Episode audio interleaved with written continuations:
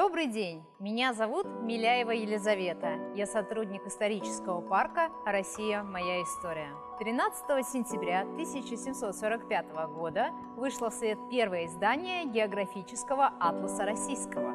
Для истории России XVIII века незаменимым пособием являлись карты.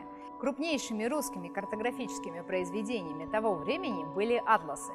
Но первые работы по составлению карт появились в России уже в XVI веке.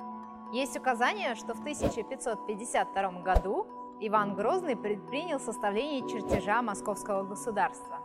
Более или менее подробные чертежи России появляются в конце 17 века, а настоящие геодезические работы были начаты только при Петре I. 13 сентября 1745 года выходит в свет первое издание географического атласа российского в 19 картах.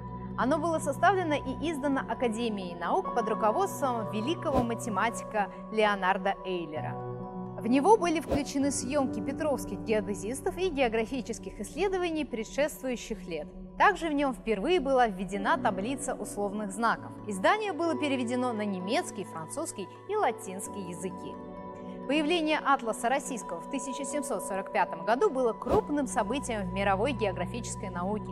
Достаточно сказать, что во второй половине XVIII века только одна Франция имела атлас, который мог бы сравниться с русским. Несмотря на существенные недостатки, атлас стал выдающимся явлением в истории картографии, так как впервые появилась сколько-нибудь надежная опора для восстановления исторической географии России XVIII века.